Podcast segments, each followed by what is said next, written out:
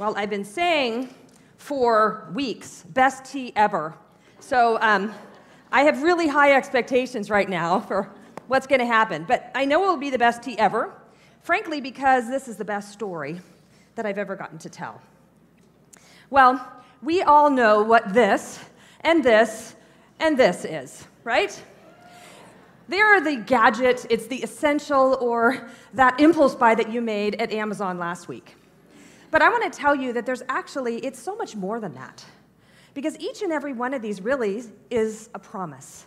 When you clicked buy now from Amazon, they promised that they would bring you that thing to your door in record time. And actually, they're really very good at it, except when they're not. and I learned that just a few months back when I received a package that looked like this. And Pastor Mike brought it in and he's like, hey, did you order something from Amazon? And I'm like, well, thinking, uh, yeah, it's in your hand, right? And he's like, uh, well, it doesn't seem like there's anything in this package. I'm like, no, they're just really thin, okay? You've been wearing masks, and if you're a glass wearer, what is the thing that's bothered you most about the mask? Fog. And I had found these anti fog wipes that were gonna do the trick, right? So I'm like, no, no, they're just really thin. They're just anti fog wipes. And he's like, okay. And of course, he hands me the package. I rip it open, and he's exactly right. There's absolutely nothing in this package. it is addressed to me, it's sealed up tight, it's been delivered to my door. I've gotten the three standard emails. You know, the one that says, Thank you for your order. Your order is shipped, and gives you then the third one, a little picture of it sitting at your front door, and it's been delivered. My credit card had even been charged, but when I opened it up, I got absolutely nothing. Now, the problem is, they did not deliver on their promise, right? Amazon was unfaithful. Now, I thought it was an anomaly uh, until it happened again a few weeks later. This time, I was organizing my drawers at home. Don't you love going from this to this? And from this to this, right? I was doing that for weeks, and it was so exciting. If you're organizers here, you get that. And I had found these perfect little boxes that were going to maximize every single square inch of my silverware drawer. And there was little bamboo boxes were going to fit perfectly. And I had ordered them and I got this instead of an actual set of bamboo boxes. Now, you may not be able to see it, but this package is split straight across the bottom. So when it was delivered to my door, yes, I got those three emails. Thank you for your order. It's shipped. It's delivered to your door. Whatever was in it was no more. And again, I got nothing. It just goes to show you that nothing in this world can be counted on 100% of the time. No promise is foolproof, not from a company, not from a diet, not from a boss, not from a delivery service, not from a medical treatment, not even from a person. There's only one thing in our world that is 100% guaranteed to be faithful every time, and that is our faithful God. The Bible tells us that He never changes. It tells us that He loves His kids all the time, and that He will never ever leave us, nor will he ever fail to fulfill his promises to us. And this word, faithful, is, extends to every attribute he has. Every characteristic he has is faithful, no matter which one you're talking about. He is 100% guaranteed to be reliable and do exactly what he said he would do.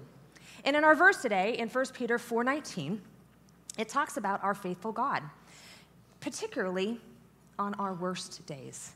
1 Peter 4:19 says this. Therefore, let those who suffer according to God's will entrust their souls to a faithful creator while doing good. Peter affirms, yes, God is faithful. Yes, God will never falter. Yes, God will never fail, even when you're at the bottom of the barrel. Even on the days when you've been disappointed or betrayed when you've gotten a positive test result, when you've faced a trauma of any kind, He will still be faithful. And He tells us that we should do two things when we're in that situation. We should entrust our soul to Him, our faithful God, and we should keep doing good. Now, the word entrust means literally that we should deposit our valuables with someone for safekeeping. Deposit our valuables with someone for safekeeping. And the most valuable thing we have is our life, who we are. And the most trustworthy person is God. So we can confidently hand over our God and even our pain to this one who is so faithful. And to prove that we are handing over our life and our pain to Him, even on those worst days, we are to keep doing good. It's not to do good once, do a good deed here and a good deed there. It's actually the word to continue to do good, to keep obeying Him, to continue to do what is right. On our worst days, when we're suffering, we are to entrust ourselves to our God and we're to obey Him. And I can tell you one thing for sure about our tea lady, and that is that she has been hit by what I call the two by four of pain more times than any of us could ever count or probably endure. And through each one of those times when she's been hit by things that God has allowed sovereignly to come into her life, she has done this. She has trusted him and she has obeyed him. Her name is Joni Eareckson, and it is my absolute pleasure to tell you her story today. Joni was the youngest of four girls. She, uh, her older sister is Linda, and then there's Jay, Joni's best friend, Kathy, and finally Joni. She was named for her dad, Johnny. His name was John, of course. They all loved the outdoors. They loved camping. They loved horses. They even had a horse farm in Maryland, Baltimore, Maryland area. Uh, Joni's dad was an Olympic wrestler and uh, very active and very athletic, and so was his mom. His, her mom taught uh, all the girls to play tennis and swim. They did all kinds of things outdoors. They were a tight knit and loving family that did everything together. Joni was particularly athletic. She loved horses, and she began riding horse when she was only four years old. She began showing those horses, and she won lots of prizes through the years. But her sport in high school was lacrosse, and she was the captain of her team as a senior. When she was 15 and she was a sophomore, she was invited to Young Life. It was an organization that was committed to reaching teenagers for Jesus Christ. That night, the speaker said, You know, none of us, none of us can obey or live up to all of God's rules. All of us fail, which means all of us are sinners. Well, she'd never really thought of herself as a sinner before, but boy, could she see when he said that, of course, yes, I'm a sinner. And it was that night that everything kind of clicked in her head, finally. And she realized for the first time that that's why Jesus came. He came to live the perfect life that she couldn't. And he came to die on the cross to pay for the sins so that she had so that she wouldn't have to. And it all made perfect sense to her that night. And so she surrendered her life to follow Christ and to begin to obey him and she turned her back on the decisions and the choices that she had made before and became a real Christian that day. Now, during her senior year, she began dating a guy whose name was Dick Filbert. He was quiet, he was serious, and he was a mature Christian. She got accepted to Western Maryland College, and uh, she was actually going to be a physical therapist. And uh, everything seemed to be going really well in her life. The only thing she was kind of concerned about and pondering in her life was that she hadn't grown as much as a Christian that, that she thought she should have in the two years since be, becoming a Christian, getting saved. And so she prayed this prayer to God as she had just recently graduated from high school and was 17 years old in 1967. She said, Lord, if you're really there, do something in my life to change me. You know how weak I am, how possessive I am of Dick. I am sick of the hypocrisy. Please do something to turn it around. A few weeks later, her sister Kathy and her boyfriend invited Joni to go swimming. Said, Hey, do you want to go to the beach with us? And she was like, Sure, yeah. So she jumped in the car with them and they went out swimming at the Chesapeake Bay. And Joni was a great swimmer. In fact, she swam quickly out to this raft on the Chesapeake Bay, not even touching the ground. She was such a good swimmer. She just swam right out there. Immediately, she climbed up on the raft and she dove. She dove out into the water. But almost immediately, she hit her head on something. And uh, she no longer had control over her body. And she felt a strange, like, electrical buzzing that went throughout her body. And as you can imagine, when she couldn't get her body or her head up to the surface of the water, she began to panic, as we all would have. Help, she thought. Please help me in her head. She could hear Kathy calling her from a ways away. And she started praying, Oh God, help my sister to see that I'm in trouble. Joni, Joni, her sister started calling. And again, it was far away, but it was getting closer. She said, Are, are you all right? I mean, are you looking for shells or something? Joni was praying and trying not to panic in her mind, and she's going, No, Kathy, help me, help me, come find me, help me. Kathy was finally standing over her and she said, Wow, wow, Joni, did you dive in here? It's so shallow. How could you do that? And she finally pulled up on Joni's shoulders. When Joni's head hit the surface, she gulped in oxygen and she cried out, Thank you, God, thank you. Now, Joni could see that her arm was slung over her sister's shoulder, but she felt like it was tied to her chest at that point. That's when she realized that she could not move anything. Kathy dragged her up on one of those inflatable rafts that we used to use back then and pushed her to the shore. And someone called the paramedics. Kathy, I can't move. Hold me, please, Joni said. She was frightened. She wondered how long it would take for this numbness to wear off and for her to get back to normal. By the time they got to the Baltimore hospital that night, that summer night, it was already dark and it was cold, and Joni just wanted to go home. It was loud in the emergency room, and there were people everywhere. She was strapped to a table, and a curtain was drawn around her. She said to the nurse, Can you tell me what happened to me? And the nurse said, The doctor will be here soon. Joni said, uh, How long will I be staying? When can I go home? You'll have to ask the doctor, the nurse said firmly, and pulled out a large pair of scissors. What are you going to do with those? She gasped. Have to take your bathing suit off. It's regulations. Oh, no, please, please don't. It's new. It's my favorite. Don't cut it off. Sorry. Ka-chung, ka-chung, ka-chung. Pretty soon the trash can was filled with pieces of blue bathing suit. The nurse put a sheet over her naked body and left her there. She'd never felt so alone and vulnerable in her life. And then at one point, the sheet slipped off of her and her breasts were exposed, and she couldn't do anything about it and she began to cry as she realized just how serious the situation was. Soon a man walked in and he said, I'm Dr. Cheryl, and you're Joni, right? She explained it was Joni, pronounced Johnny after her dad. Okay, Joni, well, let's see what happened here. And he pulled out a long pin. And uh, he said, Can you feel this? As he started pricking her feet and her legs. No? How about this? She shut her eyes so she could concentrate hoping that she could feel something. It didn't work.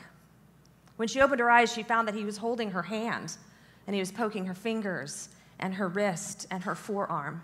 But when he got all the way up to her shoulder, she went, ah, yes, yes, yes, I can feel that. Then he took out a pair of electric clippers. She wondered what he was going to use that for until he started towards her head. Oh, no, please, please, not my hair as she saw big chunks of blonde, wet hair falling to the floor. At that point, a nurse made a lather and began to shave her head, while another put an IV into her. She felt faint, but she could hear this high pitched buzzing sound. And then she could feel someone pinning her head down while someone else drilled into her skull.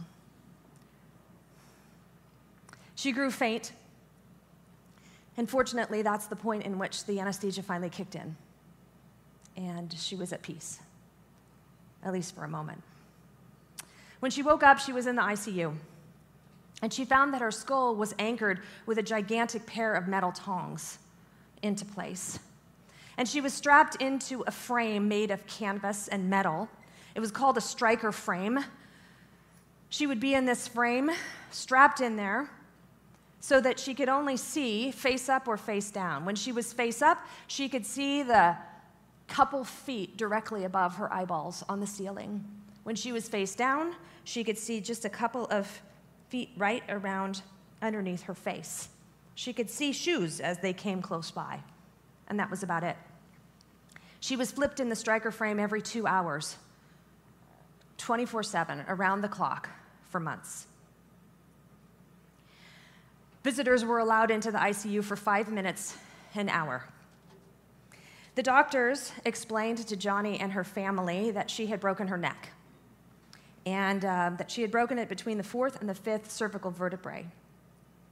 And that it had caused quadriplegia, quad meaning four. She had lost the feeling and the function in all four of her limbs, both of her legs and both of her arms, and total loss of her bowel and bladder function.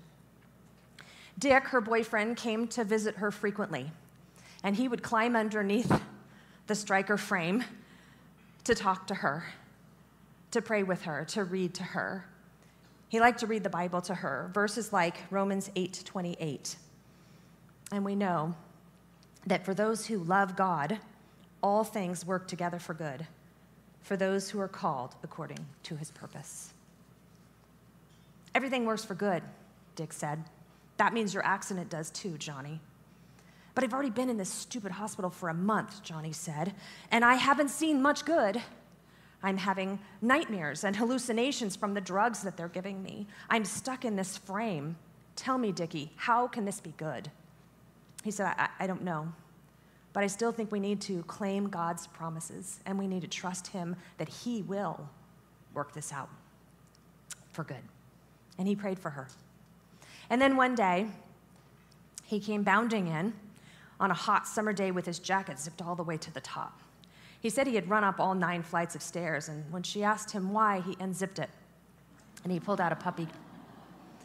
And the puppy nuzzled up against her and licked her face. And she said, Thank you, Dickie. He is beautiful. Thank you so much for bringing him to see me.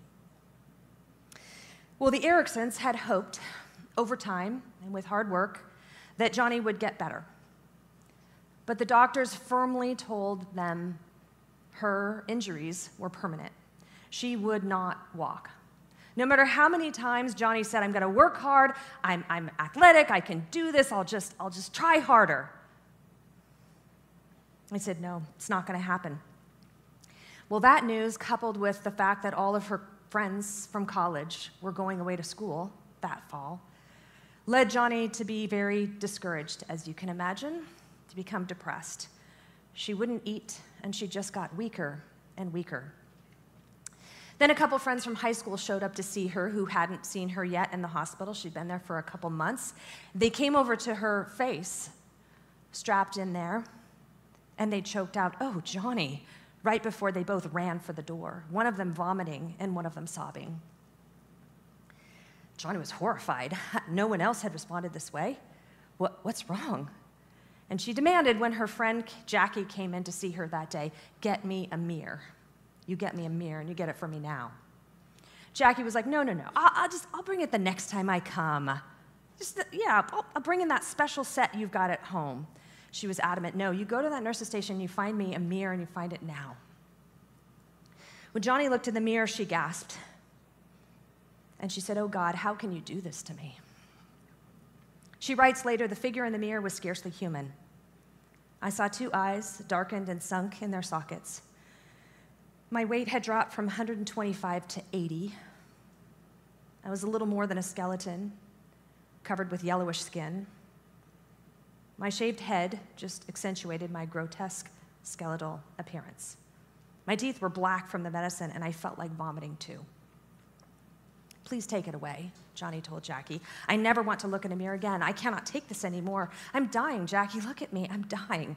I'm almost dead now. Why did they let me suffer like this? Jackie, you've got to help me. They're just keeping me alive. It's not right. I'm dying anyway. Why don't they just let me die? Jackie, please, you've got to help me. And she pressured her friend again and again to bring her pills or slit her wrists, which of course Joni could not do for herself. Jackie wept and she said over and over again, No, Joni, I can't. I just can't do it. Well, Dick would hitchhike six hours from college to home as frequently as he could. He had to quit football. He lost his scholarship. His grades went down, but he just kept coming. Joni begged him to come. She told him that she had nightmares, nightmares that he would leave her for some other girl. Um, she told him she couldn't live without him. She said, I love you. And he said, I love you too. And he said, I will wait forever for you. Remember that. I will always be here for you, Joni. Well, in rehab, they started to work after she left the hospital. They went to a rehab center. They began to work Joni's arms. Now, she couldn't use her arms like you and I do, but she could move her arms by using her back and shoulder muscles, almost by throwing her arms. She could use them a little bit. And she started trying to get stronger and stronger in using her arms. Her physical therapists just kept helping her, and they suggested that she begin to do things with her mouth that she used to do with her hands and her fingers. So they said, uh, We'd like you to try to put a pencil in there and learn to write that way. And she did. Pretty soon, she was able to write to her mom and dad a letter home by putting a pen in her mouth. She was also an artist before her accident, so they put a paintbrush in her teeth as well. And she began to paint, and she got better and better. Here are some sketches that Joni Eareckson has done with her teeth and a pencil.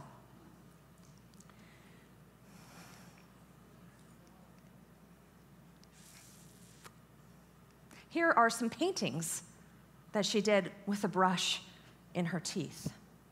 As she became more productive, her attitude obviously got better and more positive.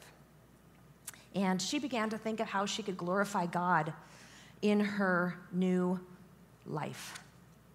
She thought back to what she had prayed right before her accident when she prayed, Lord, do something in my life to change it. And it seemed that He had. She soon was fit for splints, wrist splints. It would make her wrists more stable and make her able to do more with her wrists, even though they couldn't move on, them on their own. She could put, for instance, a bent spoon in them and begin to feed herself. She was also given a wheelchair, and uh, the very first time she was in the wheelchair with her wrist splints, it took her two hours to go just 30 feet down to physical therapy. But her therapists were always there, urging her forward. Eventually, she got an electric wheelchair, which opened up a whole new world, and she even began making trips to the Taco Bell around the corner. if the clerk was ready to open up her wallet and find the money, she was in. She couldn't wait to go to Taco Bell. She would spend almost two years in rehab, but before she left, and went home for good, the doctors firmly told her, You're not getting back the use of your arms. No matter how much you work on this, they're not coming back. They're gone for good. This was a very tough pill for Joni to swallow. She had worked very hard. Immediately, she wrote to Dick, and she told him that she loved him. She didn't want to lose him, but that she couldn't marry him, and she wanted him to start dating other people. Quadriplegia, she said, was just too hard to put on him for life. They were only 19 years old at this point. Jackie had accepted that she wasn't going to walk again, but she had always assumed that someday she would be able to cook, clean, even enjoy married love because she would have her arms back. And she realized that was never going to be the case, that she was going to be a quadriplegic as long as she lived. And uh, Dick tried to talk her out of this. He said he loved her. He said, I think you and your paralysis are a gift from God, and I still want to marry you. Joni told him he was being romantic and not realistic. He didn't want to break up, but Joni insisted. She was resolute, so with tears in his eyes, he said, You're right, I guess. Maybe I can't deal with this. Maybe I'm not up for it. And he left.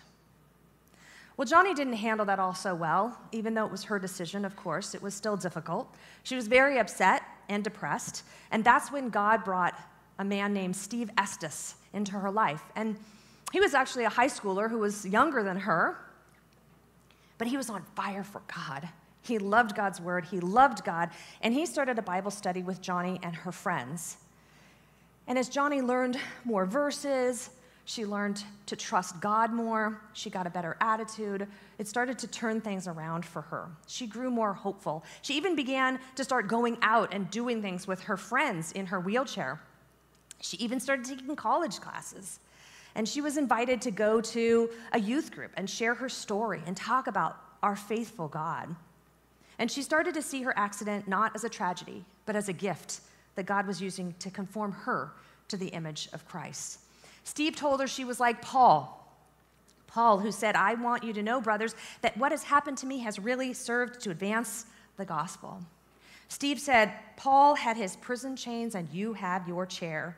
You can rejoice in suffering because he is allowing you to suffer on his behalf. And she began to tell her story more and more. She also began to paint more and more. She thought this is a way she could support herself and move out of her parents' home. And doors began to open for her. She was even interviewed by Barbara Walters on the Today Show. And because of that, all kinds of offers came in to have art exhibits and to show her art across the country, and opened up speaking engagements, people wanting her to come and tell her story. When Joni spoke, she said this Wouldn't it be exciting right now if in front of you I could miraculously be healed? If I could get up out of my chair and onto my feet? Wouldn't that be thrilling? But far more exciting and wonderful in the long run would be the miracle of your salvation and the healing of your soul. And she would pray for their conversion. She would pray for people to become real Christians because of her story. She wrote the first part of her story in a book called Joni. Um, it was written in 1976 when she was 24 years old. We have them for sale for you in the bookstore today.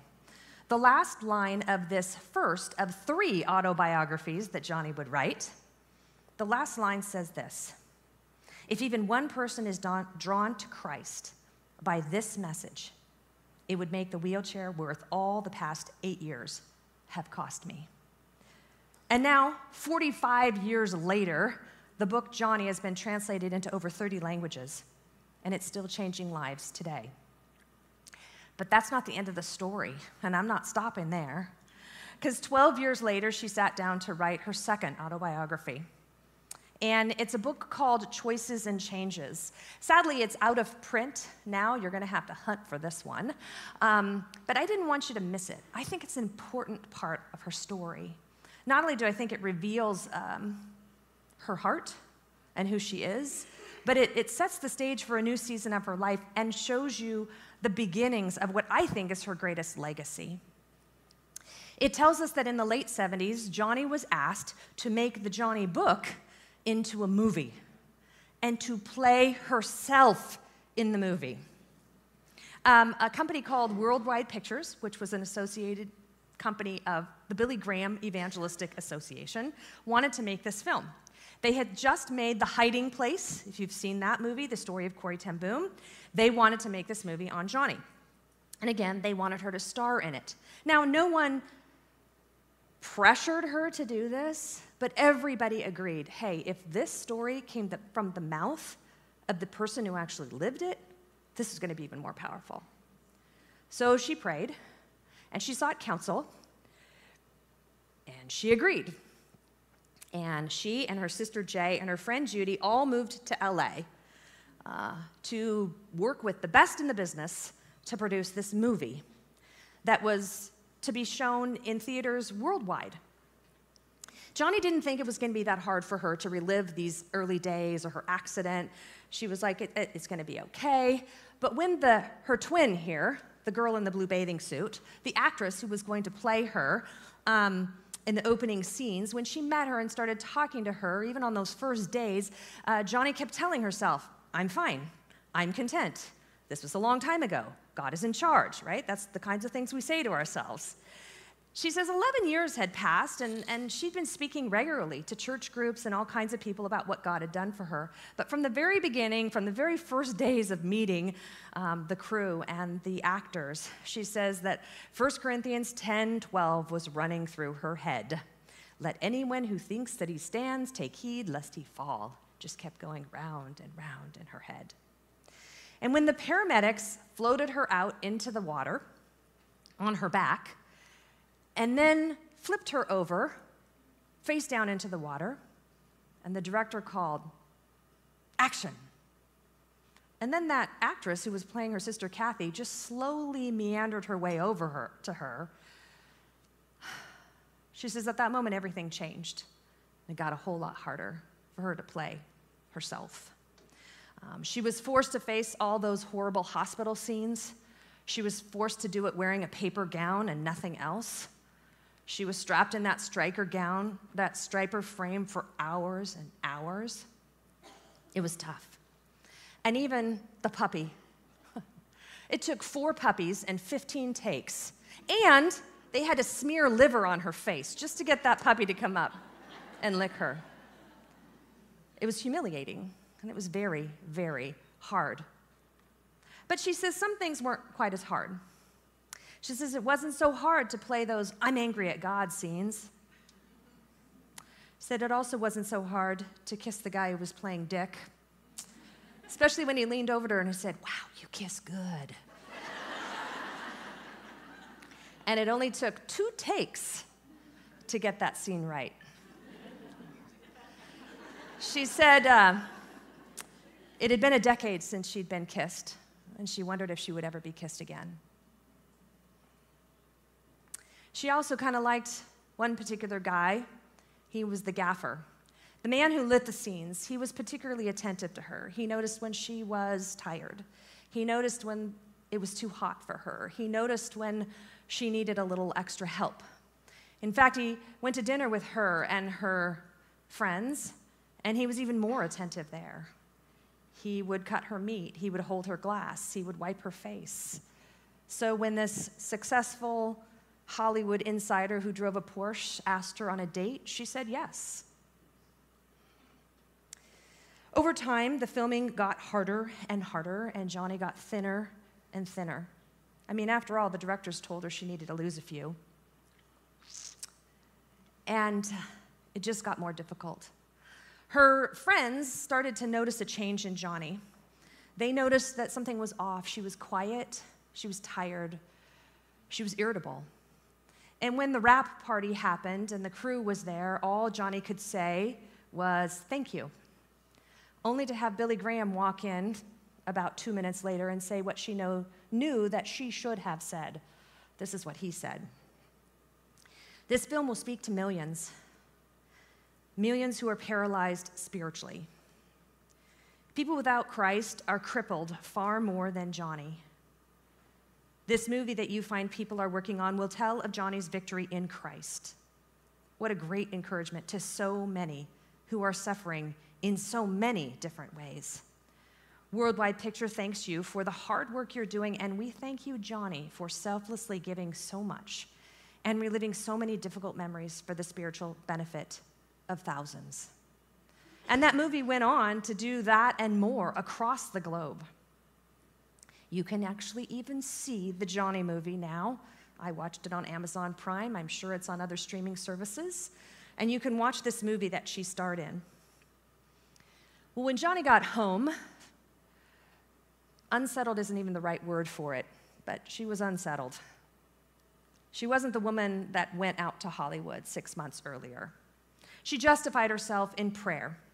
She prayed this to God You know, God, this movie was your idea. I didn't ask to bare my soul.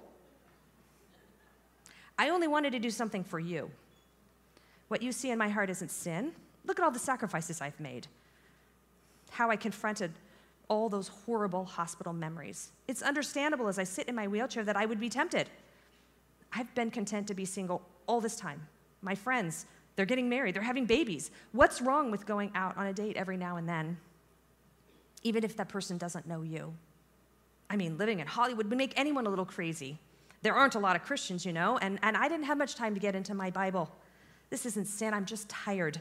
I need some time off, and I need some understanding from you. Hmm. Then a few months later, she was back in California doing a few post production things on the movie, and she visited Grace Community Church, and she listened to Pastor John MacArthur.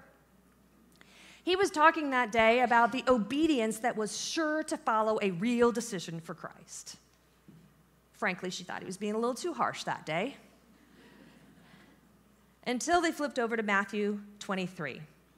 and she read Jesus' words to the religious reader, leaders of his day. So you also outwardly appear righteous to others, but within you are full of hypocrisy and lawlessness. And she realized that she was just like those men. Her insides were evil and wrong and bad, and they did not match her outsides. And she repented of her sin, and she started over with God again. After that, she decided it was time to stop writing books and making movies. It was time to get out there and actually help people just like herself and point them to Jesus Christ. And she began to bring tangible help and hope to the disabled. She wanted to bring them to Jesus. She knew that she was incredibly blessed to have been a real Christian when she broke her neck. She realized how incredibly blessed she was that she had a group of godly people around her who were pointing her to Christ in her worst moments. But she also knew that other people didn't have that benefit, and she wanted to do what she could to fix that. So, when she was 30 years old, she moved out of her house on her own to California to start a brand new ministry. And uh, she moved to a little house that was adjacent to Grace Community Church that um, owned that little house, and she met a man named Dr. Sam Britton. He was a strong Christian who had begun the ministry to, to, the disabled in Grace Community Church, but he also had started a center, a center for those with physical limitations at Cal State Northridge. Joni was blown away when she showed up, showed up at Dr. Sam's place. He had braces, he had machines, he had crutches, he had wheelchairs of every kind, um, and there were a variety of people with different limitations, all laughing and working and having the greatest time at Dr. Sam's place, working out, getting therapy. This is a picture of it as it is today. It's called the Brown Center, and it's on the campus of Cal State Northridge. Almost as soon as she was introduced to Dr. Sam, he tried to convince Joni that she needed to learn to drive. So he got her strapped up on this biking machine for her to strengthen her muscles. He pointed to a girl who was whizzing by in a wheelchair and he said, She drives one of them. Joni was stunned. She was like, Hey, I, I have more function than that girl. And uh, Dr. Sam said to her, I know that you can do it. I will design an extra exercise program just for you, and you'll be on the freeways in no time.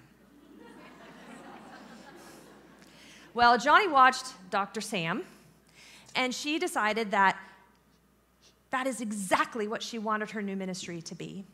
She saw Dr. Sam go from person to person and give each one of those people his 100% attention, kindness, love.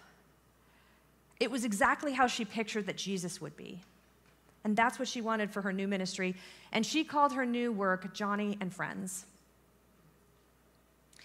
She based it off of a story the vision of her ministry in Luke 14. In that story, a man is throwing a great banquet and he sends his servants out and he says, Invite people. Invite that one and that one and that one. And you know what happens when they go out and invite that one and that one and that one? Everybody makes excuses for why they can't come. So in Luke 14, he says, Go out quickly to the streets and the lanes of the city and bring in the poor and the crippled and the blind and the lame, that my house may be filled. At the beginning, Joni and Friends was just about answering the hundreds of letters that she was getting from her movie and her book and her art, all those things. Um, but then she began recording radio spots and encouraging not just the disabled, but those who cared for them, and really anybody who's discouraged. And I would highly recommend that when you leave here, you open up your podcast app and you subscribe to her podcast. Four minutes, as only Joni can do it, filling with, with joy but also the little kick in the backside that we need that Joni is so good at. One day, Dr. Sam gave Joni a gift from Grace Community Church. It was a customized van just for her. And these are pictures from the actual day. She, of course, is shocked. And uh, she got to ride up on the lift and then get roll up into the driver's seat, which basically just locked her chair in.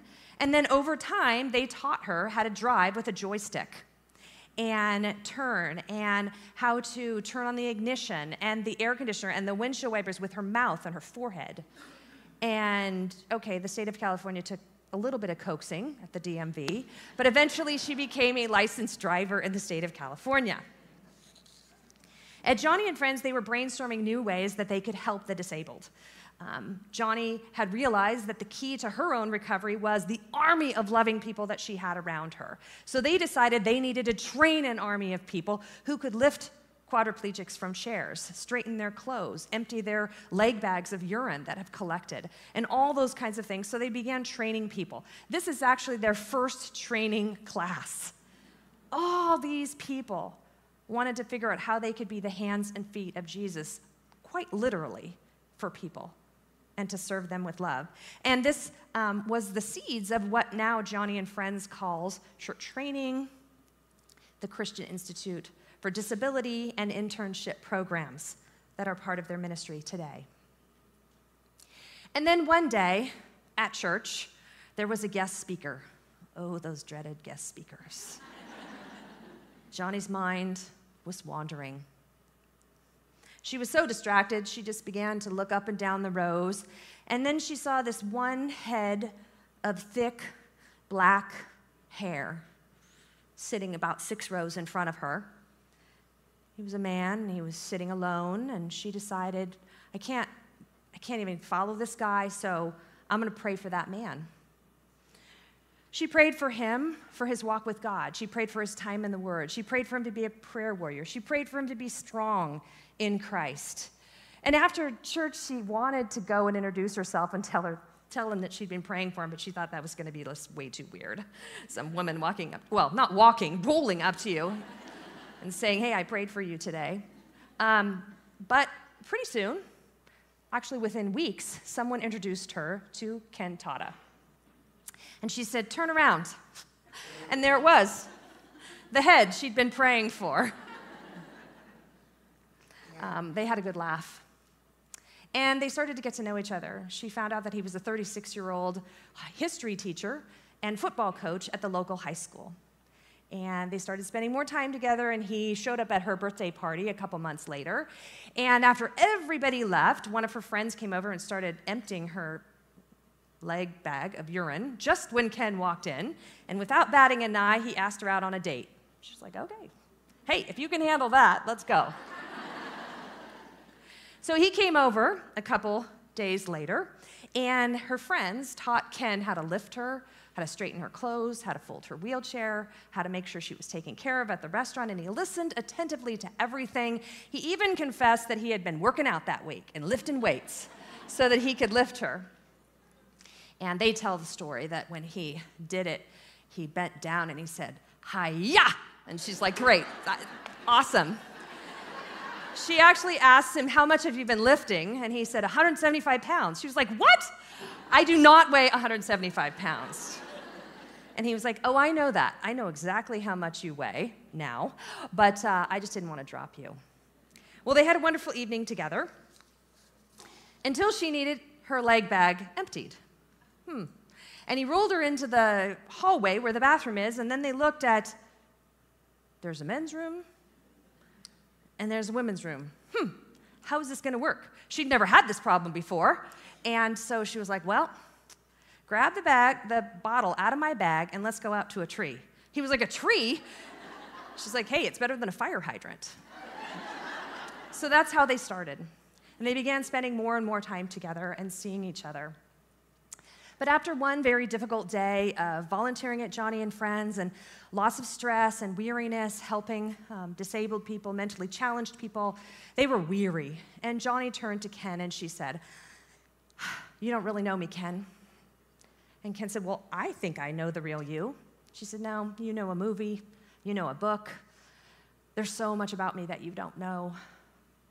And I'm not just talking about bathrooms and leg bags and being paralyzed. She said, Sometimes I'm not a very nice person to be with at all. He said, What are you saying? She said, I don't know. I don't know. I just, I just think we should end it now while it doesn't hurt. And we should go our separate ways and just be friends. Joni saw tears in his eyes as he left that night, but he let her go. The next morning, Joni's caregivers found um, a pressure sore on Joni. And a pressure sore is when her bones are rubbing against her fragile, very, very fragile skin that she has, and basically opens up a wound, an, an actual bleeding wound. And so she was going to be staying in her wheelchair for the next few months, and he came over as soon as he heard the next day. He brought flowers, he went shopping, he made dinner, um, he set a uh, TV tray with a linen napkin and a candle, and he put soup in her mouth as she was laying there and wiped her mouth. After dinner, he cleaned everything up. He played a game with her. He had brought a book on friendship, he said, with a grin. And uh, then he read the Bible with her and played a game, and, and he said good night. But he said, I'll see you tomorrow. And he came back day after day after day, and he took care of her. And uh, he even rigged up her easel so that she could paint while she was in bed there. And then one day he leaned over and he kissed her with her dirty hair and her greasy face and her bad breath. And he said, Just friends, right? Well, Joni and Ken then went out fishing. When she was finally well, he took her fishing, which is his favorite pastime. And he brought her parents, and they all had this wonderful afternoon together. And as Joni looked over and saw Ken untangling this hopelessly tangled mess of her dad's fishing reel, huh, she thought of Luke 16:10. One who is faithful with a very little is also faithful in much. And she wondered if this was the man that could give her the patience she would need for a lifetime. Later that day, Ken disconnected their boats from each other and slid away from her parents' boat and had some private time with Joni. And uh, he said to her, I love you, Joni. And she said, I love you too. He said, It could work, you know. I've been watching. I know that I could learn to do the things that people are doing for you. You're talking marriage? She asked, surprised. Our life together could be a real ministry for the Lord, Joni. I, I don't know. I don't know, she said. I, I need time. You just told me that you love me, Ken said. Yes, but marriage is a big step. I have to be sure about this. There's my disability. There's Joni and friends. And I've been in bed for two months. Maybe I'm not thinking straight.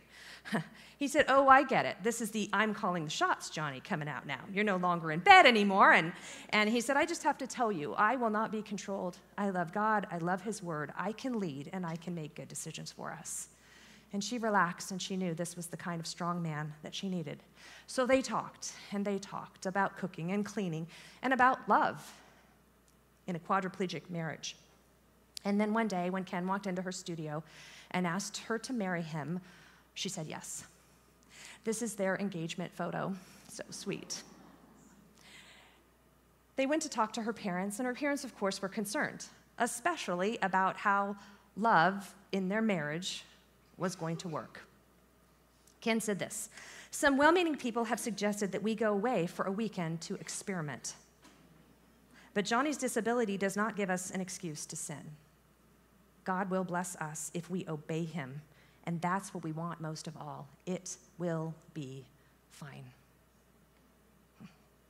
After they got engaged, Ken traveled with Joni and Jay and Judy, and he needed to know and get a taste for what this was like. She was traveling across the globe all the time. The place they went then in 1982 was communist Romania. Now, it was a pretty rugged place then, back in 1982. The government actually assured them that there was not a disabled community in their country at all and brought them from almost empty rehab center to almost empty rehab center to almost empty rehab center to prove it. But then a, a, local pastor asked them to come and share at his church that night and the place was busting at the seams. There were people hanging from balconies, shoulder to shoulder across aisles, sitting in windowsills, and there were disabled people everywhere. They were lying on mats, they were sitting in wheelchairs with mismatched bicycle parts. They had come to hear Joni's story and to hear of hope in Christ. They had read her book, they had seen her movie, and they wanted to see this American who was just like them. And that night, when she got home, um, to the hotel, she and all the other Americans with her, they found that their pockets were full of notes. People had shoved notes into their pockets asking them, begging them for help. And that was when another branch of Joni and Friends was born the Wheels for the World ministry. They didn't know when or how, but they knew that they were going to come back to that place and they were going to bring wheelchairs and Bibles and the hope of Jesus Christ to people who needed it. And over the last years, they have distributed thousands of wheelchairs across the globe. On Joni's wedding day, she looked beautiful in her gown with her daisies on her lap, and her dad walked her down the aisle with his crutches slowly beside her. Steve Estes was officiating along with John MacArthur at Grace Community Church, and Ken was watching for her to come around the corner. When she did, she says everything else faded away. She was her beloved's, and her beloved was hers. And she says in her heart, she longed, she longed to run to him, this good, ordinary, upright man. But it couldn't happen. But she said that was okay because he loved me and he chose me and he thought that I was beautiful. They went to Hawaii on their honeymoon. Of course, they had to go with a couple extra friends because, frankly, Ken did not know what needed to be done quite yet. But they lived in a hotel down the street. Um, but it started off a little bit rocky because immediately, as you would expect, Joni had already been kind of a famous person for over a decade at this point. Uh, she was recognized on the beach. Ken had gone down to put his toes in the water, and she was sitting there in her chair, and this family came over and started chatting with her, and she was like, Okay, well, um, I'm on my honeymoon, you know, and they're chatting, chatting. And um, Ken started walking up to them. Well, they mistook Ken for a local tour guide. Um, until he leaned down and gave Joni a hug, and she introduced him as her new husband, Ken Tada. Well, it was obvious that these people um, did not expect him. So they very hesitantly said to her uh, and him, uh, Pleased to meet you, Mr. Eareckson, and excused themselves. Well, they obviously don't approve of me, Ken said as they walked away. Joni said, Who cares what they think? Who cares? And he said, Mr. Eareckson, I mean, do I look Swedish to you? they laughed it off, but um, she knew he was hurt. And uh, she wished, she wished so badly that she could protect Ken from her public and her private life but he had literally just signed on for a lifetime of it. Joni and Ken together wrote of their relationship in the third and final autobiography, Joni and Ken, An Untold Love Story. It is down the hall in the bookstore for you. Yes, Joni would continue to travel the globe, now with her new husband, and they would do all kinds of ministries, sometimes together, sometimes she would speak alone, and she would tell her story and highlight the goodness and faithfulness of God. She would remind people that nothing is a surprise to God, nothing is a setback of his plans, nothing can thwart his purposes, and nothing is beyond his control. She would also meet with countless government officials and fight for better access and practical help for those with physical limitations, including the Americans for Disabilities Act and the ethical use of stem cells. As they, they did travel the globe for sure, but being at home was an adventure all its own. I mean, the daily grind of quadriplegia was a rough gig. Somebody, somebody had to do all the shopping and the cleaning and the laundry and the cooking, and that somebody, of course, was Ken as well as cleaning, dressing, and toileting, and flipping his wife from one side to the other every two hours, all night long, every night. It was quite the grind. He rarely had time off or minutes to himself, although Joni insisted that he go out and fish every once in a while. This was very hard work, but it was more than that. You know, at school, Ken was an important and contributing individual. He was Coach Tada. He was um, a very important part of the staff. But in Joni's world, it's pretty invisible. Right? Most people ignored him altogether. And a lot of the decisions that were made in the ministry had nothing to do with him. Um, imagine how that felt to step away and let somebody else shine over and over and over again. But the great thing is, Ken never had a problem with that.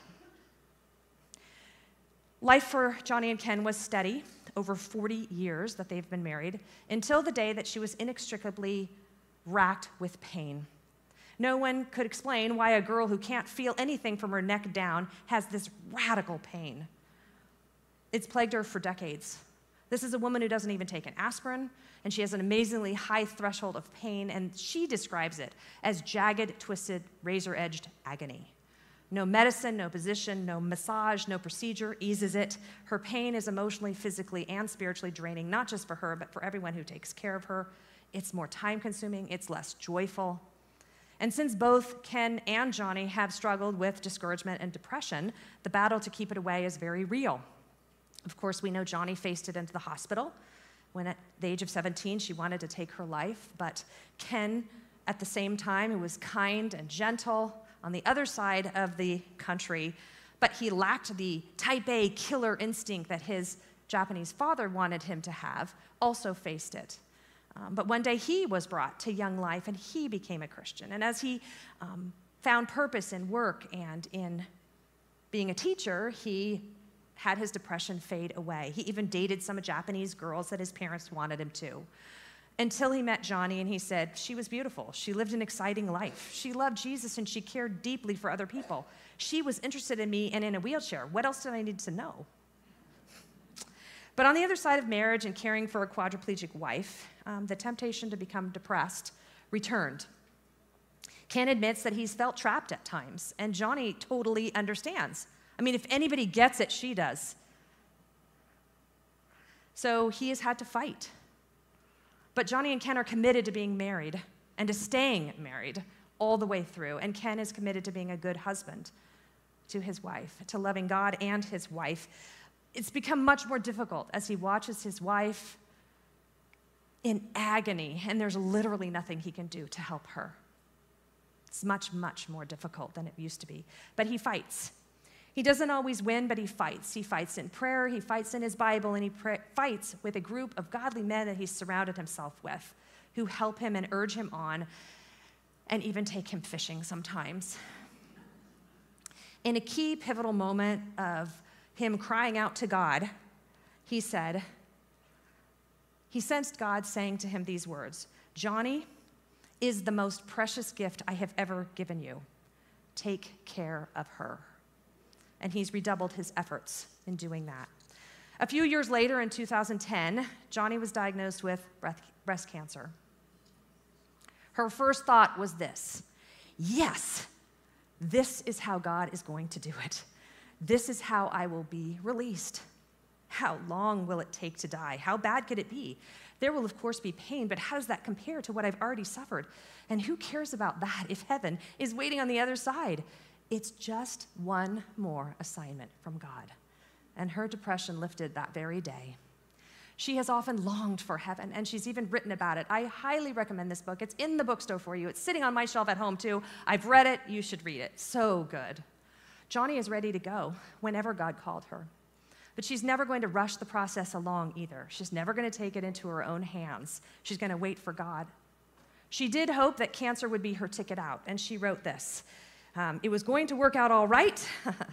there was going to be an end to this. Just one more brief battle and then freedom. She said, This is not a death wish, it is a life wish. It sounded so great as she suffered through what for a quadriplegic is a very painful mammogram, biopsy, which she describes as a nail gun to her breast, and a mastectomy, all without one single tear, until they found one single lymph node that had cancer in it. And uh, when the doctor sat there and described how horrific the chemotherapy would be for her fragile bone, bones, organs, systems, then she began to weep when she realized how bad this was going to be. But she endured and she survived, which is unheard of for someone in a wheelchair with quadriplegia. Just the number of years she has survived in that wheelchair is record breaking. she has far outlived any of her expected, exp- her expected expiration date. And they made the most of cancer, pointing every person that came across to Jesus. In chemo, she gave out all kinds of Joni books, gospel tracts, Bibles, rocks with scripture on them, always trying to give people hope in Christ. Joni and Friends has flourished. It's based right here in Southern California in Agoura Hills, in the Thousand Oaks area. There are branches all over the country.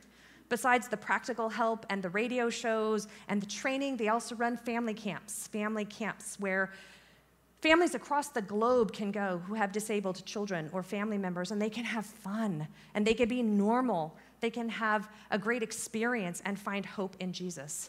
They have recently added a warrior's component to it for those that are servicemen and women who have been debilitated by injury. And they have marriage getaways because nothing kills a marriage faster than having a disabled spouse or child. And they want to strengthen these homes. The newest venture is Joni's House that they're doing. This is where they've bought buildings in other locations internationally. They've recruited local churches and hospitals to help people with disabilities and come up with a permanent outpost for them. So these people can come and get wheelchairs and physical therapy, but also find out about Jesus and hope beyond this life. And uh, they have them in Uganda, they have them in Ukraine, they have them in El Salvador. And here's a picture of what they're doing in Ukraine right now. They're going in and taking out disabled people and their caregivers, and they're getting them across the border into Poland.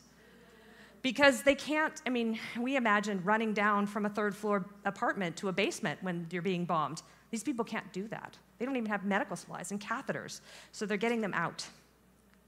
The doctors pronounced Joni cancer free in 2015 only for her to have it come back in 2018. She was forced at this point to endure radiation, which they had forgone before because it was going to absolutely destroy her fragile lungs, and they knew it would be terrible. She has affectionately called the radiation machine Jael. If you know your Old Testament, Jael, the heroine of the Old Testament, who took the tent peg and shoved it through the enemy's head, right? Remember that? She calls this machine Jael because its rays are going to destroy her mortal enemy of cancer. She was concerned about uh, how Ken would handle the cancer. And uh, she says, though, that he threw himself on Jesus and he's pressed into every responsibility and he's taken over her care more than ever before. He's with her every minute now at every appointment. God told him to take care of her. And he realized that was God's plan for his life all along. Even when things got as bad as they could, which for a quadriplegic is them getting pneumonia, and Ken would have to press down on her stomach as hard as he could to get her a full lungs full of breath. Um, she told him, Hey, um, this is how I'm going to go. This is how I'm going to die. This is what gets the quadriplegics pneumonia. And he said, Not on my watch. And he pressed down hard, and at one point she slumped over. This was on their third sleepless night in a row. She slumped over and she stopped moving and she stopped fighting. And he shouted, Do not quit on me. You can do this. Breathe, Joni, breathe. And he pushed down again. And slowly there was a weak sucking sound, and her breaths evened out, and she was back, and she was okay. Joni says that cancer was the best wedding gift she ever got because it made them fall in love with each other again, and it made them fall in love with Jesus again. In an interview, Joni says that when she sees Jesus, she wants to hear him say, Well done, Joni, good and faithful servant. I gave you a big challenge and you grabbed it, and you remained faithful to me. The interviewer says, and Ken's going to hear the same words, only with this critical difference. Joni, you didn't have any choice with the challenge that God tossed at you, but Ken did. And he willingly chose this path, and he willingly chose this hardship and suffering. Ken says, I think you gave me too much credit, because you see, God has given me the privilege of having a wife like Joni. Just think of all that God has allowed Joni to do so far. She is 72 years old today, and she has spent 55 years in her wheelchair. 45 of those she's dedicated to ministry, to speaking of our faithful God and uh, Joni and Friends. She has helped hundreds of thousands with her broadcasts, her messages, and uh, she's written over 50 books. A few of them are in the bookstore for you, including devotionals. This is a great devotional that's down there. It's called Finding God in Hidden Places. We even have scoured the country, and we have a children's biography for you called Swimming Against the Tide of her story. But let's not forget Ken's legacy. For 40 years, he's been caring for Joni. He's been protecting her, he's been laughing with her, he's been praying for her, he's been encouraging her to use her gifts and to point people to a right relationship with God. And that's what she would want for you today, too. She once said, I would rather be in this wheelchair knowing God than on my feet without Him. She would want you to know her God. So, no matter where you are today, You need to hang on to, grab onto the gift of forgiveness that God is offering you. Make sure to talk to your hostess or your friend who brought you. If you've never read Joni or heard her speak before, I am confident that when you do, you will find out what the rest of us already know, and that is that Joni Eareckson Tada is the friend that you want. Not only is she fun and she will laugh with you, but she will urge you forward in your walk with Jesus. And she's the best person you could have beside you in your trouble. She's the friend that we all want to have in our back pocket. And we can have her through her podcasts, through her messages, and through her books. But the cool thing is, she's already a friend of ours here at Compass Bible Church. You may not know that, but um, she knows your pastor. She actually wrote the foreword to his book, Lifelines for Tough Times. She wrote the foreword to that book when we received the prenatal diagnosis of our daughter's disability, spina bifida. But Vicki Zarati, where are you, Vicki? There she is. Vicki.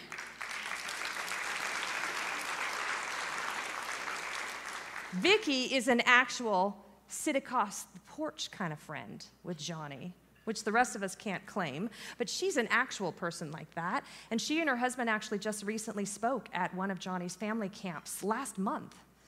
And she has, an amaze, uh, has arranged an amazing treat for us.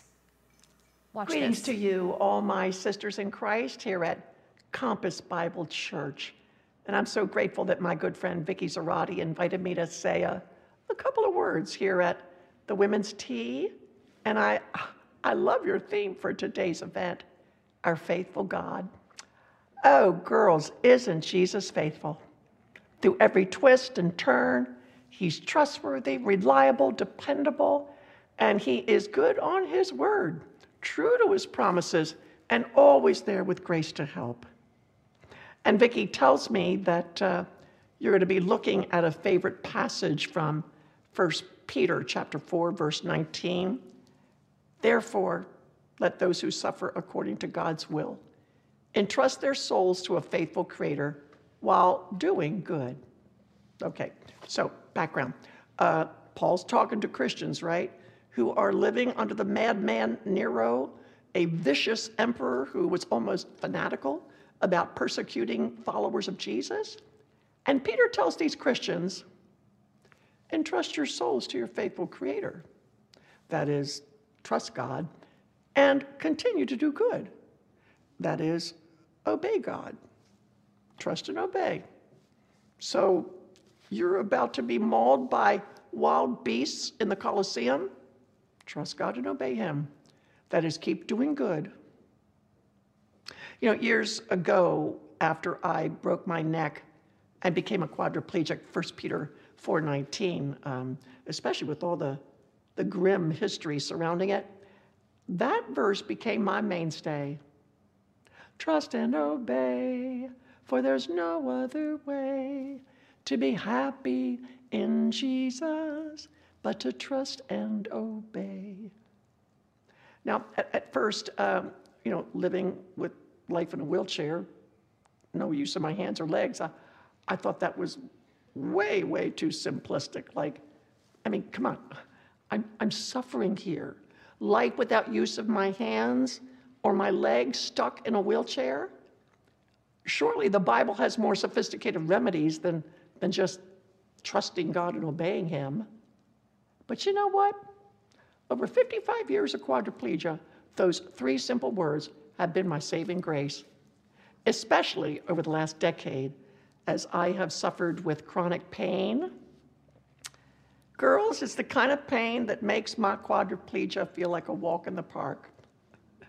I mean, sometimes in the middle of the night, around 3:30 in the morning, when sharp pain wakes me up, and uh, because of my paralysis, I cannot shift my hips to get comfortable.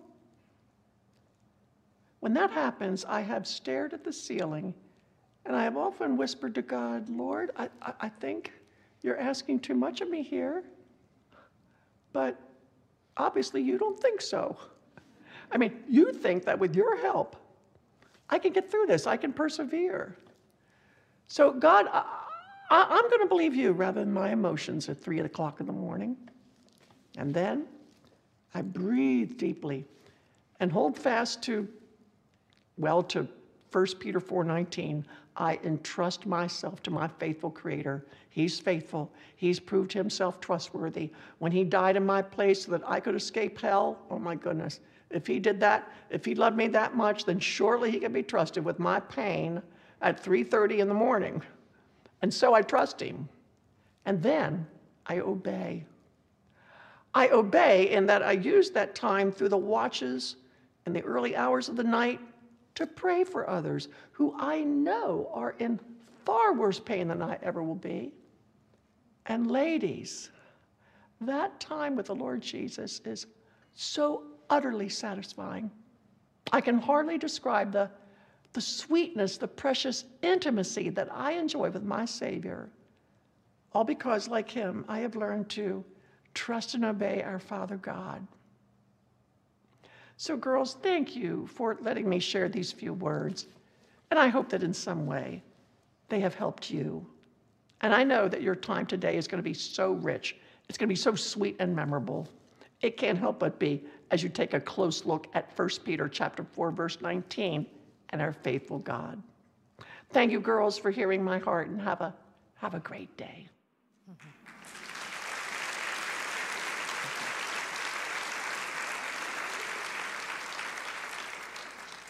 Best tea ever.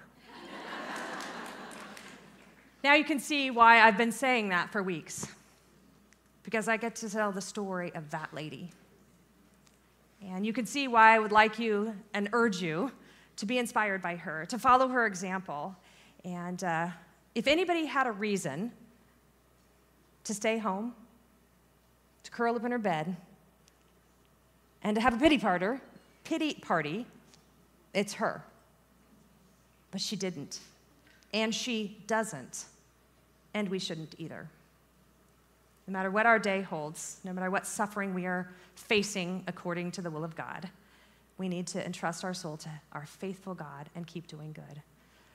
And because of her and the song she just brought to our mind, we are going to close out our tea teaching with that song, Trust and Obey. Let's pray.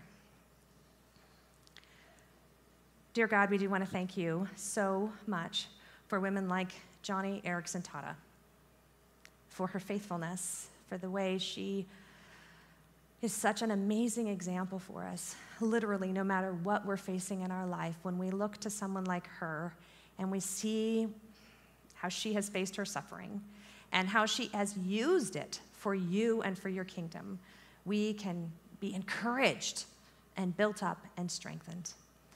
God, help us now to trust you and obey you, no matter what you're asking of us. In Jesus' name, amen.